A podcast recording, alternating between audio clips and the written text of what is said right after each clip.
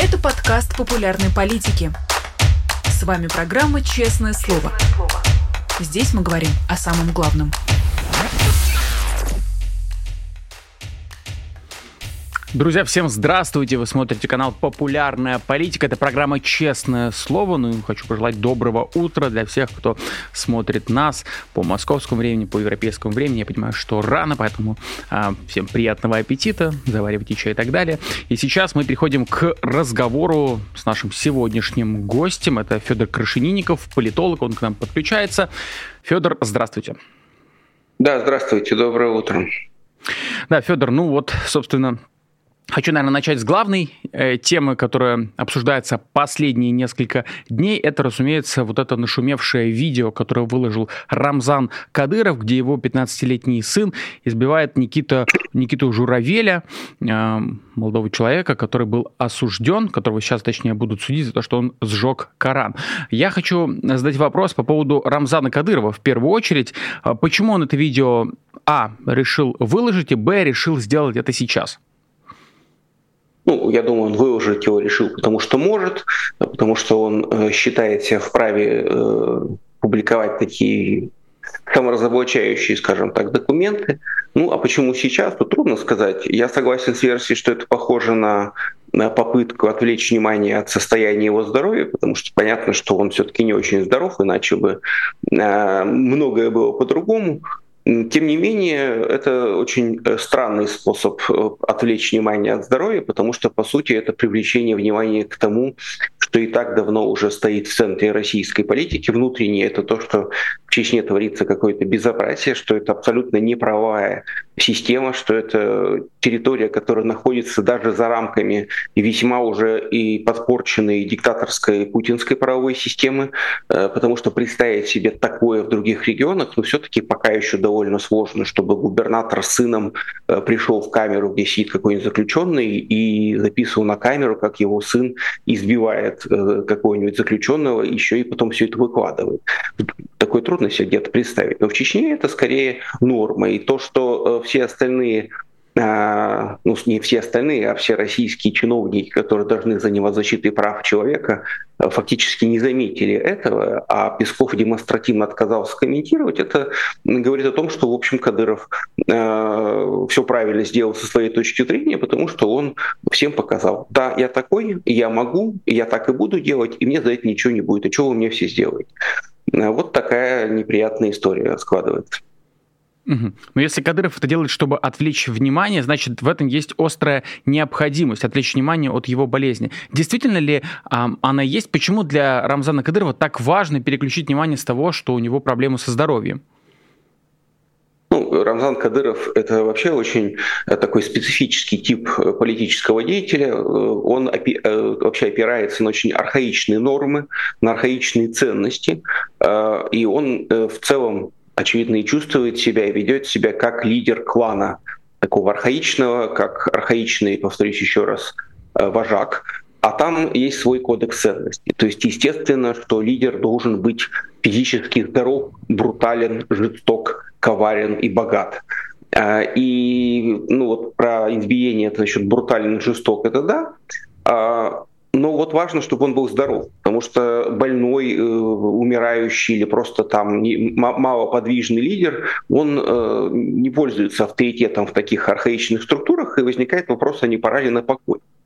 И этим, очевидно, Кадыров озабочен. То есть я не думаю, что он прям при смерти лежит и умирает, но очевидно, что если уже прозвучала вот эта версия про необходимость постоянного гемодиализа, то это, конечно, э, ну, делает его малоподвижным. То есть, по сути, он подвижен э, в небольшом радиусе вокруг э, больницы, где ему этот гемодиализ должны делать более-менее регулярно.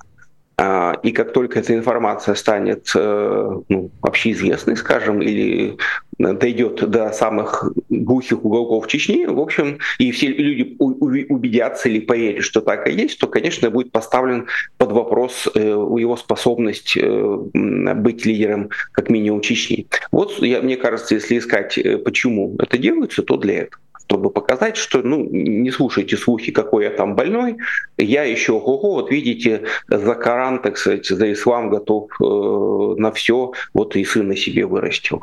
Так что это такая достаточно архаичная демонстрация, возможно, и не нам предназначенная. Возможно, он демонстрирует это все э, какому-то кругу зрителей внутри чеченского общества, чтобы показать себя как э, вот все еще полномочного лидера и как бы задать им молчаливый вопрос. А вы уверены, что вы так сможете? Вот меня не станет, а будет лидером какой-нибудь другой человек. Уверены, что он сможет так себя вести, э, так защищать ислам и Коран, условно говоря, и ему за это ничего не будет. А я могу. Поэтому держитесь за меня.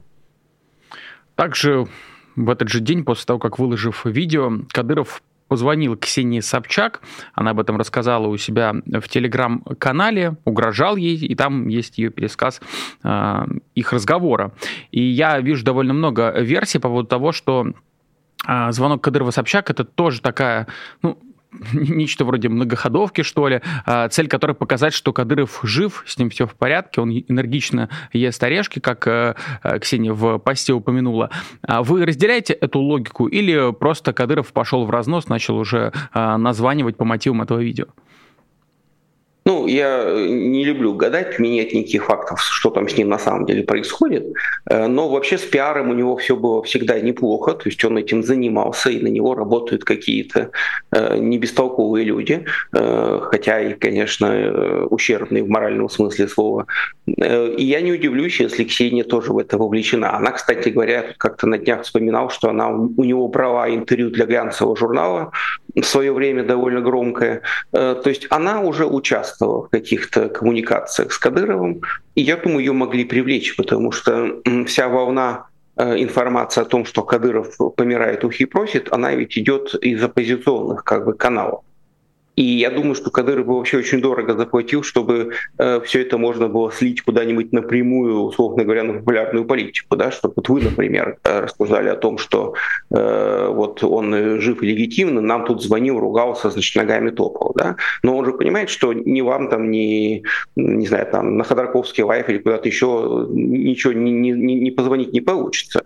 Поэтому надо найти э, вот эту вот псевдооппозиционную какую-то дамочку, которая и вашим, и нашим ну, как она вообще себя позиционирует, да, и устроить с ее участием вот этот весь баваган, а потом сказать, ну, что вот вы, кого слушаете? Вот посмотрите, даже оппозиционерка Собчак, и та считает, что Кадыров, так сказать, жив, здоров и невредим, и еще всем бошки поотверчивают. То есть мне кажется, что э, вполне можно подозревать Собчак в участии в каком-то пиар-проекте Кадырова, но он мог, конечно, и позвонить. Ведь позвонить можно и лежа, так сказать, на кровати, и в больнице, в этом нет ничего сложного.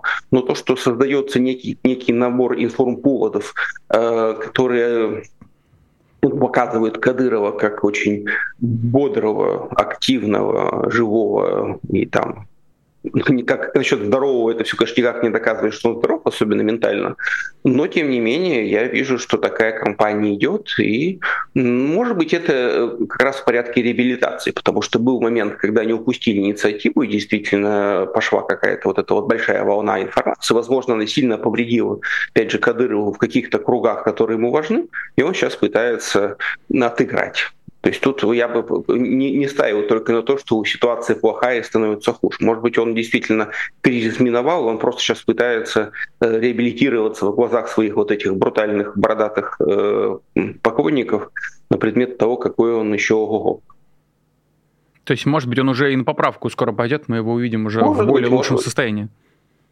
Может быть, он и пошел на поправку. То есть вот эта вот вся его активизация, она может быть связана с тем, что, может быть, кризис миновал. Может, там действительно было что-то плохое. Это э, действительно стало причиной всех этих слухов.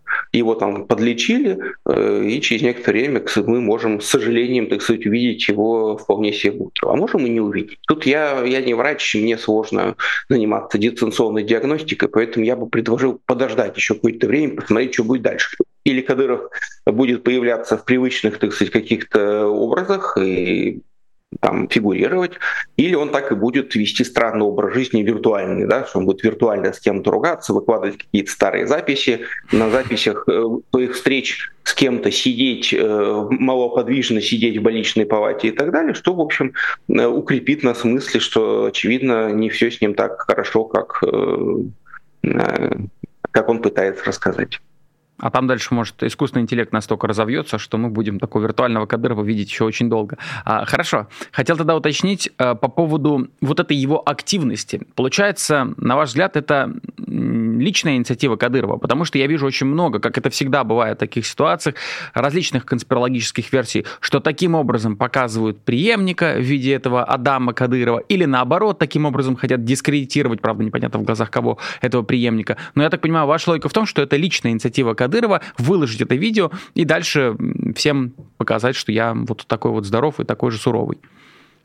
Ну, я насчет личного не очень уверен. То есть я думаю, там может быть какой-то круг людей, которые принимают решения о пиаре, то есть, может быть, советуются. Другое дело, что почерк-то Кадыровский узнаваем. То есть весь его пиар, который идет от него, он строится на нескольких э, базовых Э, тезиса, да, что, э, во-первых, это ислам, он постоянно подчеркивает свою рвение религиозное, во-вторых, это верность Путину, в-третьих, это брутальность и жестокость, ну и в-четвертых, семейственность. Да? То есть вот он, э, если посмотреть всю его презентацию вот в его пиаре, то это очень верующий, очень преданный Путину, значит, очень жестокий, Э, и такой вот окруженный своим э, любящим кланом, ну, который выдается за весь чеченский народ. То есть, возможно, Кадыров искренне полагает, что это и есть весь чеченский народ. Вот. Поэтому другое дело, что у него могло быть ничего и не быть, кроме этого э, видео. Да? То есть стал вопрос, чтобы такого выложить, чтобы все об этом заговорили. А кто? Ну вот нашли, это, это же видео не очень свежее, оно когда давно было сделано ну, относительно давно. То есть, ну, зато оно действительно громко. Вот давайте его выложим, пусть все, значит, увидят там вот все, опять же, наши ценности. Семейственность, брутальность, религиозное рвение и так далее. Насчет преемника Адама Кадырова, он еще достаточно молодой, чтобы быть преемником, и э, действительно такая, такое явление в паблик его скорее только повредило ему, потому что ну, как-то это странновато, странноватое явление наследного принца. Другое дело, что, опять же, мы же не, не до конца понимаем, кто аудитория э, этого видео. Если он главным образом ориентировался на чеченское общество, на свой клан, то, может быть, они там совсем другое послание прочитали что смотрите, какого я волчонка вырастил, а, я не стесняюсь, вот после меня будет он, а я еще вот сколько лет, сколько смогу протяну, а потом будет он. Такое может быть, то есть ничего, ничему не следует удивляться. Насчет дискредитации, ну, знаете, Кадыров в своем канале никого дискредитировать не стал. Я думаю, что с его точки зрения это никакая не дискредитация, а наоборот демонстрация вот третьего поколения семьи Кадыровых, которая собирается и дальше править Чечней. Другое дело, что, повторюсь, здесь есть проблема, которую не смог решить Назарбаев, да, что а, если Кадыров действительно будет слишком болен э, и не сможет сам руководить, а его наследник будет слишком молод, то, прежде, то между Кадыровым и воцарением наследника должен быть кто-то еще. Э, вот у Назарбаева тоже есть, так сказать, сын. Другой дело, что он достаточно еще молод, да, и он думал, что Такаев это будет человек, который сможет удержать престол, потом вернуть его семье Назарбаева. Как мы видим, Такаев решил, что и сам справится. Поэтому у Кадырова эта проблема тоже остро стоит, что э, чтобы передать власть Адаму, надо протянуть еще, я так понимаю, лет 10, а это слишком большой срок, как мне кажется. Ну и при этом Дмитрий Песков э, сказал вчера журналистам, что не хочет обсуждать тему Кадырова. То есть обычно можно было от него ждать, что он бы сказал что-нибудь дежурное про закон или то, что специальные там какие-то органы обязательно куда-то там что-то проверку сделают и выяснит, а на этот раз просто так открыто говорит, что не хочет. Мы понимаем, что Песков в принципе транслирует точку зрения Кремля и лично Владимира Путина. Как вы думаете, почему выбрана была такая формулировка и стоит ли вообще уделять этому столь внимания? Я думаю, что особо сильно влияние, внимание уделять этому не стоит. Песков все-таки это э, человек, который не очень понятно, насколько он причастен к принятию решения, скорее всего, никак. И его отказ комментировать может быть связан с тем, что он действительно не знает, что по этому поводу сказать. Может быть, никакого, никакого мнения Путин ему не довел до него. Вот что по этому поводу Путин думает, может быть, он не знает. Может быть, он спросил Путина, вот а что вот с этим делать? А Путин сказал, да не будем про это говорить. Ну, пусть Кадыров сам раз. Нечего жечь Корана, условно говоря, да?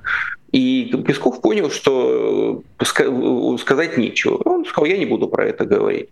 Мне кажется, это как раз или поход, тут два варианта. Всегда есть два варианта, как минимум, да, что это или отсутствие какой-то позиции, которая, то есть, и это значит, что Кадыров недоволен. То есть вот он сделал глупость, Путин говорит, ну, я не могу это поддерживать, это вообще безобразие какое-то, нельзя так делать, э, хотя бы не надо публиковать про это видео, там делать, что хотите, только в тихомолку, да? Поэтому, ну, чтобы не ссориться, не будем выносить ссоры из избы, они этого не любят. А вторая позиция, что, может быть, Путин сказал, ну, кадыровские дела пусть делают, что хочет, мне этого журавеля не жалко. Ну, давайте просто не будем это обсуждать. Или вообще ушел от ответа. Вот так же, как Песков ушел от ответа, и Путин тоже ушел от ответа. На прямой вопрос, что сказать про избиение, устроенное Кадыровым, сказал, ничего. И все. То есть э, э, Песков э, едва ли, так сказать, транслирует какие-то свои взгляды. Хотя можно допустить и то, что у какой-то части окружения Путина это брутальное поведение Кадырова вызывает ужас. Потому что как бы мы ни, ни, ни презирали и ненавидели этих людей, очевидно, что там очень разные люди. И между каким-нибудь там Силуановым и еще какими-нибудь вот этими технократиками и Кадыровым все-таки есть большая разница. Да, они, может быть, страшные жулики, они, может быть, какие-то моральные уроды и так далее, но очевидно, что они все-таки не очень... Представить себе Силуанова кого-нибудь ногами избивающему, я думаю, довольно сложно. А, как это, какую-то набиулину. Поэтому для какой-то условно интеллигентной части э, окружения Путина, конечно, такое поведение Кадырова, с которыми он, Путин их э, регулярно, так сказать, садит за один стол, вызывает ужас. И они вполне могли, так сказать, как-то пытаться Путину донести мнение, что есть же какой-то предел. И я, кстати, опять же, глубоко презирая Песков, вполне допускаю, что сам по себе он лично едва ли тоже человек какой-то кровожадный, способный кого-нибудь запинывать ногами. Поэтому возможно, что и для него это тоже какой-то чрезмерный двумерные истории, он просто, э, ну, если уж это уж третья получается версия, что, возможно, он просто решил, что защищать Кадырова и говорить какие-то слова в его поддержку он не готов публично, потому что, очевидно, в нем еще что-то есть человеческое, а публично фыркать, так сказать, он тоже не готов, потому что это может плохо кончиться. Поэтому он э, сказал не хочу об этом говорить, что само по себе, ну, тут действительно есть, э, не зря же про это все говорят, что это вообще довольно скандальное заявление. Казалось бы, а почему не хочешь? Если есть же закон там и так далее, так скажи что-нибудь. Выходит, это морально сложная ситуация даже для путинского окружения, для Пескова. Ну, смотрим, какие еще задачки им Кадыров выкатит в ближайшее время. Ну, завершая эту тему, последний вопрос хочу задать. Э, сама ситуацию, можно ли ее считать новой для политического режима в России? Мы, с одной стороны, знаем, что пытки в тюрьмах были, но все-таки ими как-то гордиться было не принято. С другой стороны, знаем, что Чечня — это государство в государстве. Вы как смотрите на этот процесс? Можно ли тут какую-то новую веху отмечать? Я не думаю, что это какая-то новая веха. Действительно, все и так давно знали, э, что Чечня другое государство, и новость о том, что этого журавеля избили в тюрьме, она появилась э, не вчера, про это давно говорили, просто вчера появилась условно видеозаписи на днях. А до этого все знали, что его избили. И сам факт, что его отправили в Чечню, вот это уже было довольно странно и тревожно, да, непонятно на основании чего человека передали чеченским органам. То есть, к сожалению, никакой новой вехи нет. Э, и были, помните, и похищения девушек, и прочие какие-то печальные истории, каждая из которых сама по себе должна была разрушить, э, ну, разрушить Кадырова как э, легитимную какую-то фигуру, находящуюся в правом поле. Ничего этого не произошло. Поэтому, к сожалению, никакой новой вехи нет, и мы еще можем увидеть и какие-нибудь другие видео, как Кадыров лично кому-нибудь в голову стреляет, и что? Ну, опять же, вспомним э, покойного, так сказать, Пригожина, да, ну вот кувалды кому-то там голову разбивали, и что, кто-то за это кого-то осудил, что ли, посадили кого-то, и так, хотя, казалось бы, вот берут человека и убивают без суда и следствия, еще и выкладывают про это видео. Ну, вот кому-то так можно. Вот раньше таких людей в России было два, Пригожин и Кадыров, сейчас остался один, Кадыров. Но, кстати говоря, Кадыров еще до Пригожина себе такое позволял, Э, поэтому Пригожин приходит и уходит, а Кадыров, к сожалению, остается.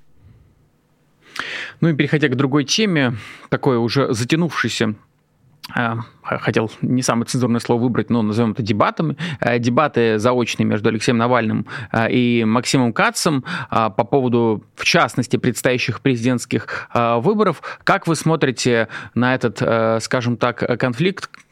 Как воспринимаете позицию каждой из сторон? Ну, вот выскажу непопулярное на этом канале мнение. Я считаю, что обращать внимание на КАЦ – это большая ошибка. Потому что Максим Кац — это человек, который является, вот я про это много раз говорил, за что регулярно огребают, кстати, от э, э любителей Каца, что Кац — это человек, который занимается монетизацией блога. И он действительно уникальный специалист, он делает политический блог, и чудесно его монетизирует. Э, а чтобы публика продолжала его смотреть и свать донаты, ему надо изображать из себя великого политического деятеля, выступать с разными инициативами, призывать всех каким-то очень... выдвигать популярные лозунги, популярные в тех кругах, где его смотрят, а именно «давайте все объединимся», «давайте выработаем общую стратегию». Это все очень популярно. А, но у него есть другая проблема, а, что в силу, так сказать, неуживчивости характера он никогда никого вокруг себя не соберет, никакую коалицию. Сколько бы он себя и своих, э, ну, себя-то едва ли, сколько бы он свою публику не обманывал, никто никакую коалицию во главе с Кацем никогда не будет создавать, а, даже если с ним там встречались Лев Пономарев и Михаил Ходорковский, ни тот, ни другой явно не стремятся быть подмастерьями у КАЦ. Поэтому это все, откровенно говоря, разговоры ради разговоров, как мне кажется. Разговоры ради разговоров, компания ради компании. И, честно сказать, это всем уже поднадоело, и тут Алексей Анатольевич, дай бог ему здоровья, плеснул в этот погасающий огонь масло. Давайте еще раз обсудим КАЦ. Вот честно сказать, я не знаю, лучше бы я бы просчитал что-нибудь другое, более, так сказать, важное для будущего, чем э, то, что мне и так, например, понятно. Да? Сторонников КАЦ это письмо не переубедило, зато теперь КАЦ, размахивая им, будет давать миллионы интервью и рассказывать, как его атакуют значит, из тюрьмы Навальный. Поэтому, э, при том, что, конечно, э, Алексей Навальный имеет на это право, и если он находился с нами здесь и регулярно сидел в интернете, мы тут обсуждали с одним человеком эту историю, чего уж греха таить, он любил поспорить в интернете и любит, и с удовольствием бы сейчас это делал, просто у него интернета нет, и он не, с некоторым опозданием и большими кусками участвует в интернет-дискуссии, а, Поэтому, ну, вот он, в принципе, это вполне в его духе. И, кстати говоря, а, хотя бы прекратились дискуссии на тему, кто это пишет. Очевидно, что это пишет Алексей Навальный. А, как бы это кому-то не нравилось. Ну вот, э, что имеет право, человек хочет поучаствовать в дискуссии, он поучаствовал. Считает важным э, ответить как? Ну, считает важным. Я, честно сказать, мне кажется, моя-то главная позиция базовая вполне солидарна с Навальным, что я вообще не понимаю, какой смысл сейчас э, выдумывать какую-то стратегию про 2024 год, если учесть, что мы вообще ничего не знаем о том, как будут происходить выборы в 2024 году. Ничего мы про это не знаем. И что мы сейчас можем придумать, что бы сейчас не придумывали, это все может протухнуть 10 раз до выбранной кампании. Но это я рассуждаю как, так сказать, э, аналитик. А Максим рассуждает как блогер. Ему надо каждый день что-то скармливать своей публике, и он ей чудесно скармливает сенсации. Мы победим Путина на выборы, только вот Навальный мешает, мы все объединимся, мы все проголосуем, и это способ, и это шанс. Давайте, давайте. И только мешают те, кто не согласен вот это хорошая стратегия для ежедневного разогрева аудитории, как я ее вижу. Ну, тогда я финальная реплика, реплика по этому вопросу. Выступлю, скажем так, в непривычной для меня роли защитника Максима Каца. Ну, вот, задам вопрос, который часто задают э, его сторонники. Ну вот смотрите, Максим же собрал канал, собрал команду, которая, в свою очередь, собирает большое количество просмотров. Почему же с политической коалицией этого не может получиться? Ну, потому что между частным каналом и коалицией большая разница. Канал, э, у Ксении Собчак тоже очень популярный блогер, но, как мы помним, когда она участвовала в выборах президента, за нее проголосовало даже меньше людей, чем подписчиков было в ее соцсетях. Потому что популярный канал и политика — это вообще не одно и то же. Плюс э, канал Максима, я, кстати, вот отношусь к нему как к интернет-деятелю с большим почтением, потому что человек действительно гениальный менеджер своего канала и самого себя. Да, у него отличный канал, да, э, но это империя имени самого себя. То есть э, Максим Кац продает Максима Каца. Никакие ни идеи, ни концепции. Э, вот я про это писал в соцсетях у себя э, и повторю просто эту мысль. Э, что хорошо, вот коалиция. Что такое коалиция? Это когда разные люди объединяются, и у них появляются какие-то сопредседатели и так далее. Да? Многие ли готовы к тому, что э, одним из сопредседателей будет Максим Кац, и он будет постоянно на каждом углу выступать, ни с кем не, не, не координируясь, а он никогда ни с кем не координируется, и будет от имени коалиции выступать. Вот к этому не готовы, я думаю, никто. Ни Ходорковский, ни Пономарев, ни Лев, Лев имеется в виду Пономарев, не Илья, э, ни кто-либо другой. А у Максима концепция простая. Он за любое объединение позиций, за любую коалицию, лишь бы он был в ее как минимум сопредседателем. Вот идея, что давайте создадим коалицию, а я скромно буду сидеть на заднем плане и радоваться, что все наконец объединились, это как бы не про Максима, потому что если, а как он может скромно радоваться, что он будет на канале на своем рассказывать своей аудитории? Поэтому Максим создает коалицию вокруг себя, имени себя и с собой во главе. Проблема в том, что кроме как у него самого, у его, э, так сказать, поклонников, это ни у кого не вызывает никакого восторга. Уверяю вас, ни у Ходорковского не вызывает, ни у Льва Пономарева не вызывает, ни у многих других людей, которые, в принципе, даже согласны с тем, что он говорит, и согласны с его критикой против Навального, и говорят, да, надо всем объединиться. Но как только дело доходит до того, что надо объединиться во главе с Максимом Кацем, вот эта мысль, она, повторюсь, всем, кроме Максима Каца и его сторонников, кажется довольно странной. Хотел отдельно с вами обсудить еще тему, связанную с деньгами, с бюджетами, ну, наверное, не в экономическом, а в политическом контексте. По данным Bloomberg, в 2024 году Россия потратит на национальную оборону 10,8 миллиардов рублей. Эм, на секундочку, сумма на 2023 год была 6,4 миллиарда. Эм, на ваш взгляд, о чем говорит этот колоссальный рост? Владимир Путин, российская политическая система готовится к затяжной войне?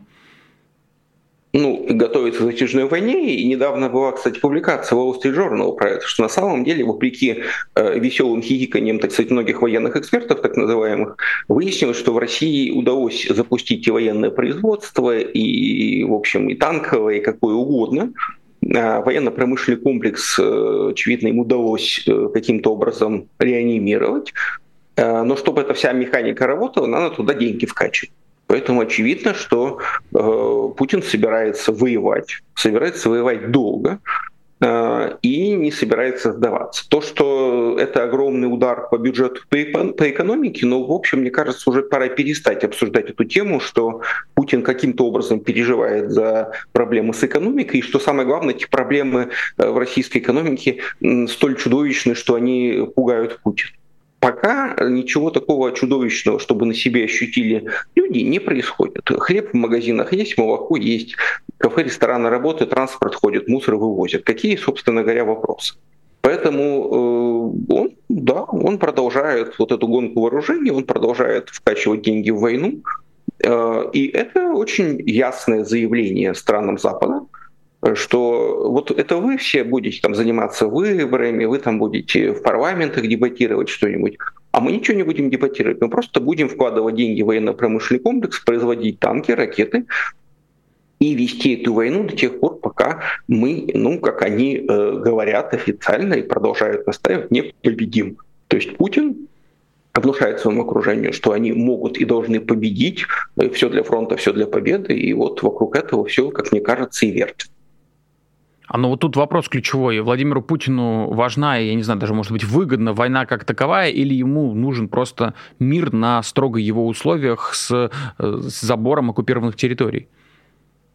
Ну, э, он, скажем так, не может проиграть. Э, Все-таки он не Саддам Хусейн и не Ким Ир Сен, да, и которые и тот, и другой проиграли войны, а потом долго праздновали победу. Все-таки не очень получится праздновать победу, если удастся, если там будут какие-то понесены поражения на полях сражений. Поэтому, конечно, проиграть вот в том смысле, в котором это говорят оптимистич, самый оптимистичный украинский спикер, а именно, значит, вот э, Донецк, Луганск, э, там, ну, естественно, э, Мариуполь и вот эти все э, захваченные территории плюс Крым, это, конечно, для Путина полный разгром, и это никак за никакую победу не выдать. Поэтому на такой он, конечно, не согласен. Э, я думаю, что программа «Максимум» у него никуда не изменилась. Это э, капитуляция Украины и согласие Украины на внеблоковый статус а, и признание того, что Крым и оккупированные территории остаются за Россией. Вот это задача максимум как бы, да, у Путина. То есть разрушение Украины как самостоятельного государства, превращение его в какой-то вот обрубок э, с нейтральным статусом, который в этом смысле никому особо не будет интересен, кроме него и он сможет его потом дальше пожирать потихонечку. Э, ну, как минимум, мне кажется, он бы согласился, конечно, и на просто прекращение огня, но с сохранением контроля над всеми вот этими территориями. Поэтому украинцы, конечно, сопротивляются любой идее переговоров, потому что они понимают, что любое прекращение огня просто зафиксирует линию фронта в качестве новой границы. Но э, вот такие мне видятся его путинские, так сказать, амбиции. Ну хорошо, даже если там какие-то украинское наступление вдруг станет очень-очень удачным, и они куда-то продвинутся, в любом случае Донецк, Луганск, Крым Э, и какие-то вот огрызки того, что удалось захватить, он хотел бы за собой оставить, потому что э, он, в общем, внес это все в Конституцию. Это ведь тоже надо понимать. Понятно, что Конституция России — это довольно бессмысленный документ, как внесли, так и вынесут. Но, тем не менее, внесение вот этих всех э, украинских оккупированных территорий в Конституцию — это очень сильная заявка на настойчивость, это сжигание мостов в определенном смысле. То есть, если бы этого не было, было бы проще. А теперь получается, что вот вы пойдите сами, да, предположим, э, надо признать, что там Запорожская область полностью целиком контролируется Украиной. А как же, извините, запись Конституции, что Запорожская область Россия и так далее, да, создается некоторая проблема. То есть, по сути, он не может подписать такой мир, потому что он соглашается на отчуждение якобы исконных российских территорий, да.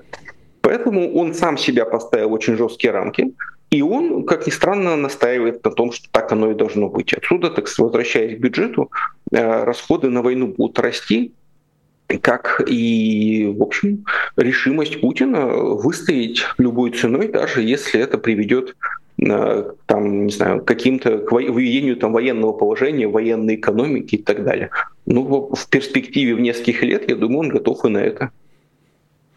С другой стороны, мы видим, как Олег Дерипаска дает интервью Financial Times, э, и там следующие цитаты есть. «Я не понимаю, почему бы обеим сторонам не прекратить это, не вижу, как кто-то может достичь своей заявленной цели, резюмирует э, Олег Дерипаска. Ну, получается, даже путинские олигархи подмигивают и как бы говорят, что мы сами этому не рады. Тут нет противоречия?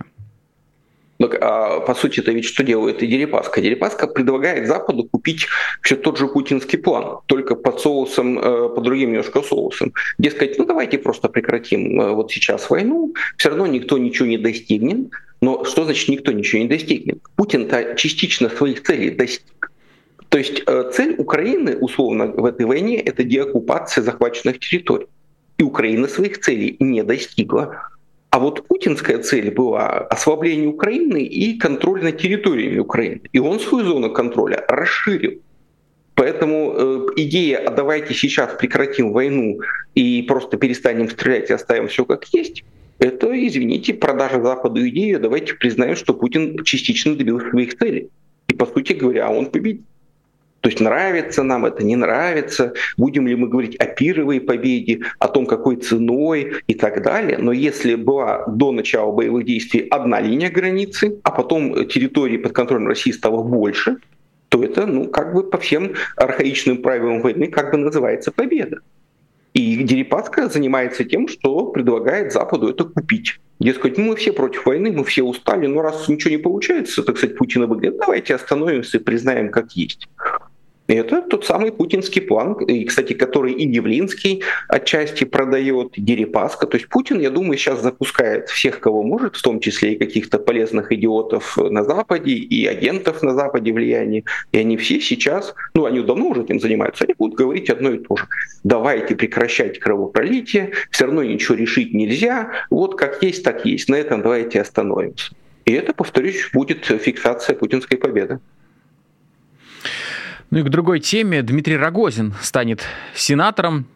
Как вы считаете, это воскрешение или политическая пенсия для него? Ну, это, конечно, политическая пенсия, потому что я э, помню многих э, политических тяжеловесов, губернаторов, каких-то влиятельных которых отправляли в Совет Федерации, и там они навсегда и оставались. Ну, были ряд, то есть у Совет Федерации есть две функции. Это э, там процентов, не знаю, может, на 80, на 90, это такое овощехранилище э, и почетная пенсия, да, то есть туда каких-то пожилых э, вот, бывших губернаторов и прочих людей отправляют, и они там гниют, лежат э, на этих полках, э, что-то крякают, что-то пукают, но от них ничего не зависит абсолютно. То есть там, по сути, козырная должность только одна, это председатель Совета Федерации Матвиенко, вот она как бы фигура. и то такая э, второго плана. А все остальные сенаторы это ну, абсолютно, так сказать, пустое место. Конечно, там есть небольшое э, э, пространство для кадрового резерва, то есть туда подсаживают каких-то людей, пока, которым пока не придумали, куда их двинуть. Но вообще, мне кажется, это не про Рогозина, потому что Рогозин довольно долго болтался нигде. Очевидно, если бы ему хотели что-то предложить, ему что-то предложили, а ему ничего не предложили. То есть даже не губернатора вот этой оккупированной области, губернатор — это все-таки человек, обладающий некоторым ресурсом финансовым, административным, там, так далее, так далее. А назначенный сенатор, ну, это просто какая-то почетная пенсия. Я думаю, что его, его руководство признано неудовлетворительным, но за все его былые заслуги и за то, что он готов кукарекать очень громко, там, публи выступать с какими-то там вот этими э, задорными речевками. Такое ценится. Там же есть в Сенате эти, эти федерации. Пушилин сидит, еще это как его, Пушков высмеял, который, и другие персонажи. То есть они востребованы как и депутаты Госдумы, как такие вот боевые петушки, которые выбегают, что-нибудь кричат провокационное. Мы начинаем все это обсуждать, на Западе хватаются за голову, там какой-нибудь сенатор что-то заявил. А это просто вот, э, так сказать, грустные люди, которым платят огромные деньги за то, что они ничего не делали а, и громко под, под, поддакивали Путину. Ну, Рогозин сейчас окажется э, в этом, так сказать, ряду. И, кстати, то, что его назначили сенатором именно от оккупированных территорий, это тоже довольно унизительно, потому что все-таки быть сенатором от какого-нибудь там, от Москвы, от Московской области, от Санкт-Петербурга или еще от какого-нибудь большого, хорошего, богатого региона, в этом есть хоть какой-то смысл, можно хотя бы каким-то лоббизмом заниматься, и быть э, вхожим там куда-то, ну, быть полезным хоть немножко, хоть кому-то, хоть какому-то клану экономическому. Если ты сидишь от оккупированных территорий, ну, это, по сути, какая, там понятно, что всем руководят спецслужбы, что там напрямую всем руководит администрация президента и прочие московские структуры, а сенатор от оккупированных территорий, ну, это пустышка, э, просто вот политическая такая дурилка картонная, которая, повторюсь, только будет выступать э, с лозунгами и больше ничего, ни на что не влиять, ничего не решать. Ну вот вы сами упомянули, что Рогозин будет э, сенатором от Запорожской области. Э, наивно спрошу я, это что же получается? Новых патриотов, участников спецоперации, ветеранов СВО в систему власти не собираются приглашать? Да нет, конечно, никого не собирается приглашать. Э, более того, э, из ветеран, нет, конечно, какие-то ветераны СВО, они карьеру сделают, но это те самые люди, которых специально туда отправили. Да? То есть вот есть какая-то категория чиновников, например, э, или ставленников каких-то олигархических кланов или структур, которых, очевидно, проводят через зону спецоперации, а потом куда-то дальше их отправляют на повышение. Но это не потому, что они прошли э, спецоперацию, или не потому, что они там где-то поучаствовали, это потому что их двигает какая-то группа, в окружении Путина, олигархическая или еще какая-то, силовая.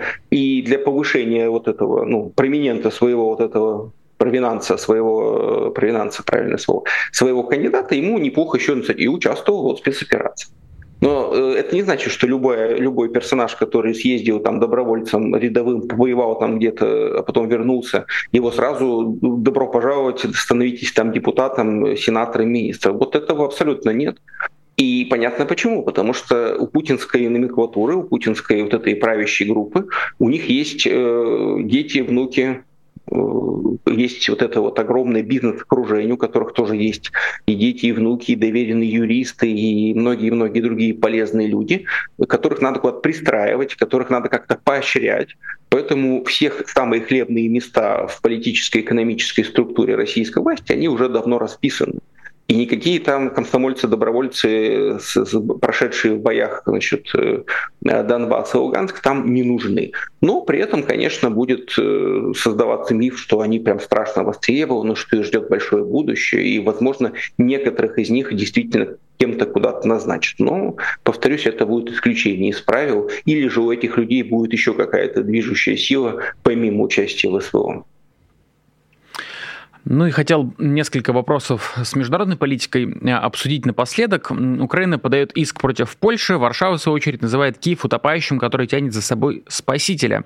А, таким образом, ближайших союзников поссорил вопрос поставки а, зерна. Насколько серьезно вы смотрите на эту ситуацию? Это просто какой-то отдельный экономический конфликт или какой-то более серьезный раскол? Это нарастающий конфликт, потому что э, проблема в том, что никто не думал, что война будет длиться так долго. и готовность у многих стран мира, искренняя готовность там последнюю рубаху снять и отдать украинцам, она действительно была искренней в первые месяцы войны, но сейчас уже это как-то потихонечку спадает, это настроение, потому что, например, в Польше выборы. В Польше выборы, Э, там не очень простая ситуация у правящей партии, э, а она опирается на такие консервативные круги, на сельское население. И поэтому, выбирая между интересами своих избирателей, польских вот этих всех фермеров, э, Польша аграрная страна, и там сельское производство очень многое значит, и интересами там украинских производителей, естественно, польское правительство, оно выбирает интересы своих избирателей, потому что они должны пойти на участок и проголосовать. И от этого зависит будущее польского правительства и многих польских политиков, а вовсе не от украинского вопроса. То же самое касается и других стран Восточной Европы, где э, тоже аграрных стран, где местные производители говорят, ну, мы, конечно, может быть, и поддерживаем Украину, и не любим Россию, но вообще хотелось бы, чтобы деньги-то нам платили, а не украинцам. То есть здесь экономика она, к сожалению, играет немножко против Украины. И чем дальше, тем, так сказать, этот вопрос будет обостряться. Это, кстати, к вопросу о затяжной войне и ее опасностях. Поэтому, ну и плюс э, все-таки надо понимать, что между украинскими, э, Укра... Украиной как страной и правящими в Польше национал-консерваторами есть э, там, условно говоря, идейные противоречия, которые периодически обостряются, потому что для польских националистов, для польских консерваторов Украина — это тоже такая вот, ну, не очень, скажем, любимая страна, и никакого восторга по поводу вообще ее существования там многие не испытывают. Ну, многие это сильно сказано, некоторые не испытывают, да? Но, то есть, э, с учетом, повторюсь, что польская правящая партия, она опирается в том числе и на националистические консервативные круги, то к выборам э, все это, конечно, обостряется. Поэтому вот происходящее сейчас между Украиной и Польшей, ну, надо все-таки смотреть через призму польских выборов. Ну и что действительно затяжная война позволяет всплыть со дна э, старым противоречием и экономическим, политическим, идеологическим и каким угодно. Вот раз вы упомянули старое противоречие, довольно скандальный случай. К выступлению Зеленского в Канаде приурочили чествование 98-летнего Ярослава Гунько, украинца, переехавшего в Канаду после Второй мировой. Оказалось, что он был ветераном СС. Тут я хочу максимально деликатно сформулировать вопрос. На ваш взгляд, это просто ошибка конкретного исполнителя или в каком-то мере э, запрограммированная ошибка? Ну, есть такая фраза, ее приписывают Толерану, но на самом деле не он ее сказал, что это хуже, чем преступление, это ошибка. Потому что преступление это что-то спланированное, да, то есть если бы это была спланированная акция, э, то это было бы преступление, да, потому что запланировано из полного согласия всех сторон э, не найти во всей Канаде, во всей украинской диаспоре Канады никого, кроме престарелого эсэсовца, это, конечно, э, ну, было бы прямо каким-то вот очень продуманным преступлением. Но мы видим, что это было что-то другое. Там, во-первых, вот этот вот чудесный спикер канадского правительства, который, кстати, тут его почитали биографию, он до этого сидел в каком-то муниципальном совете. У него, я так понимаю, в округе этот самый персонаж и живет. Э, и он, ну, не будучи, судя по всему, очень умным человеком, решил, что возьму-ка я из своего округа избирателя, чтобы понравиться украинской диаспоре, и вот значит, пославлю. А за кого он там воевал? Ну, типа против России воевал, и слава богу. То есть это, скорее всего, глупость, конечно, э, вот этого конкретного э, спикера, который уже ушел в отставку, и его ставка. Но тут все-таки возникает э, несколько вопросов, ну, во-первых, которые задают в Канаде и к Трюдо, Джастину Трюдо, премьер-министру, а что его служба протокола не смотрела, кому там собираются аплодировать, да, ну можно же как-то, и, в общем-то, и к Зеленскому, потому что э, канадцы-то они очень быстро отреклись от этого всего, признали, что это была ошибка, что это было неправильно, спикер ушел в отставку, оппозиция требует, значит, крови и расправы над тем самым. Поляки, кстати, заявили, что будут добиваться, ну, одна польская министерша заявила, что будет добиваться выдачи этого персонажа. Почему? Потому что на самом деле дивизия Галичина, она не столько с красной воевала, сколько занималась карательными операциями, и поэтому у поляков и у евреев э, как раз к ветеранам этого подразделения вопросов даже больше, чем у, условно говоря, российской пропаганды. Поэтому ситуация действительно крайне неприятная, и я думаю, она еще аукнется, потому что э, Зеленский попал в ловушку, э, которую ему Надеюсь, что случайно он ее попал, что это не, не какая-то там целенаправленная работа, потому что как к нему выкрутиться, не очень понятно. Если он сейчас публично выступит и осудит вот этого, ну, все это мероприятие, то у него будут проблемы с национал-консервативными кругами Украины, которые там, чего греха таить, есть. А во время войны э, как раз э, это не хотелось. Но если он будет молчать, как он сейчас это делает, то э, это молчание, скажем так, фиксируется наблюдателями, в том числе еврейскими организациями международными, всякими левыми организациями, антифашистскими, которые искренне не понимают, почему же он не встанет и не скажет, СС это зло, я ошибся, довой СС, например. Да? То есть ситуация сложилась крайне негативная, плохая, и, ну, вообще я бы даже возложил ответственность за вот эту всю ситуацию даже не на вот этого канадского персонажа по фамилии Рота, бывшего спикера парламента, а, наверное, отчасти это проблема украинской диаспоры в Канаде, э, которая, ну, действительно, после военное время туда уехало очень много людей, связанных так или иначе с скажем, пронацистской администрации, и настроения там, ну, вот такие. То есть они считают, что, а что такого, это нормально. И, и то, что, ну, по сути говоря, канадско-украинская диаспора подвела Зеленского. Посмотрим, насколько сильно, насколько это все долго будет тема звучать. Но думаю, что российская пропаганда э, в этом случае ее отыграет, потому что это настолько гениальная подача. Я когда первый раз увидел эту новость, я искренне полагал, что это какой-то фейк. Потому что поверить, что вот это все в реальности происходит, а не, не придумал какой-то Соловьев э, во время эфира, было очень сложно. Я полез читать первоисточники и к своему, так сказать, ужасу и недоумению обнаружил, что ничего там абсолютно не преврано, что все было именно так, как написано. И это, конечно, меня э, поразило, потому что с точки зрения э, ситуации в Европе, например, той же Германии, где очень чувствительны к таким вопросам, это, ну и опять же, там, повторюсь, еврейские организации, плюс, опять же, Польша. Вот тут э, я уже про это говорил, что у Польши настолько свой список э, претензий и к украинским националистам, и конкретно к СС Галичина, что в ситуации обострения отношений с Польшей только этого, как говорится, и не хватает. Ну, вот так, так выглядит международная политика, и самое главное, это тоже, вот мы всю передачу к этому возвращаемся, проблема затяжной войны. Что чем дольше длится война, тем больше вылазит, э, случается случайность. Вот в чем проблема. Какие-то, где тонко, там и рвется. Вот был спикер парламента Канады дурак, кстати, который не понимает ничего, да? Ну, просто он не, не знает очевидной истории, и два и два сложить он не смог. А, и он подставил, или там украинская диаспора ему подвела какого-то персонажа, не рассказав ему подробности его, за кого именно он воевал.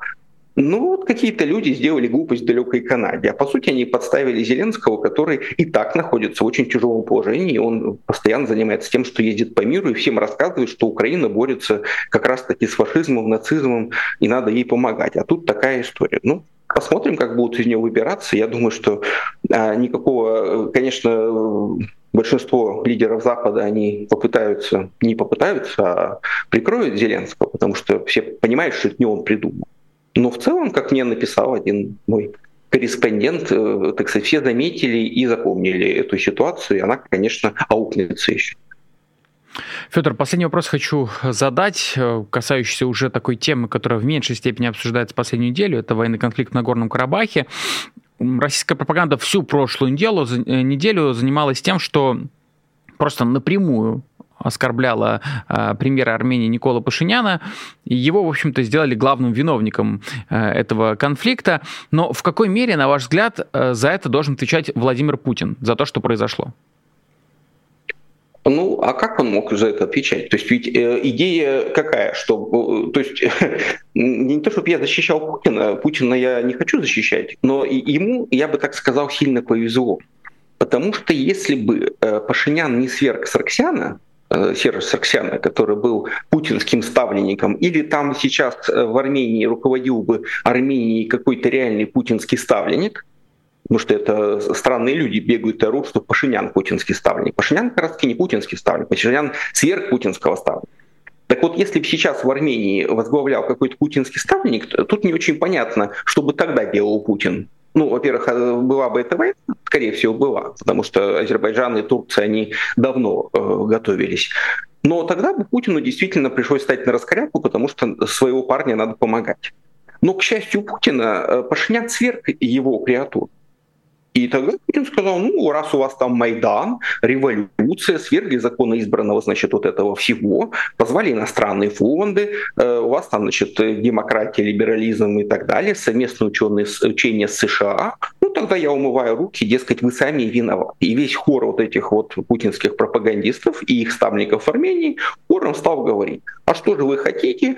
А, вот не надо было, значит, плеваться, не надо было отворачиваться, это все виноват Пашинян, э, пусть он за все отвечает. Можно подумать, Пашинян каким-то образом мог бы спасти Карабах, э, противостоя армиям Азербайджана и Турции. Но э, возникает вопрос, а Россия-то как могла помочь?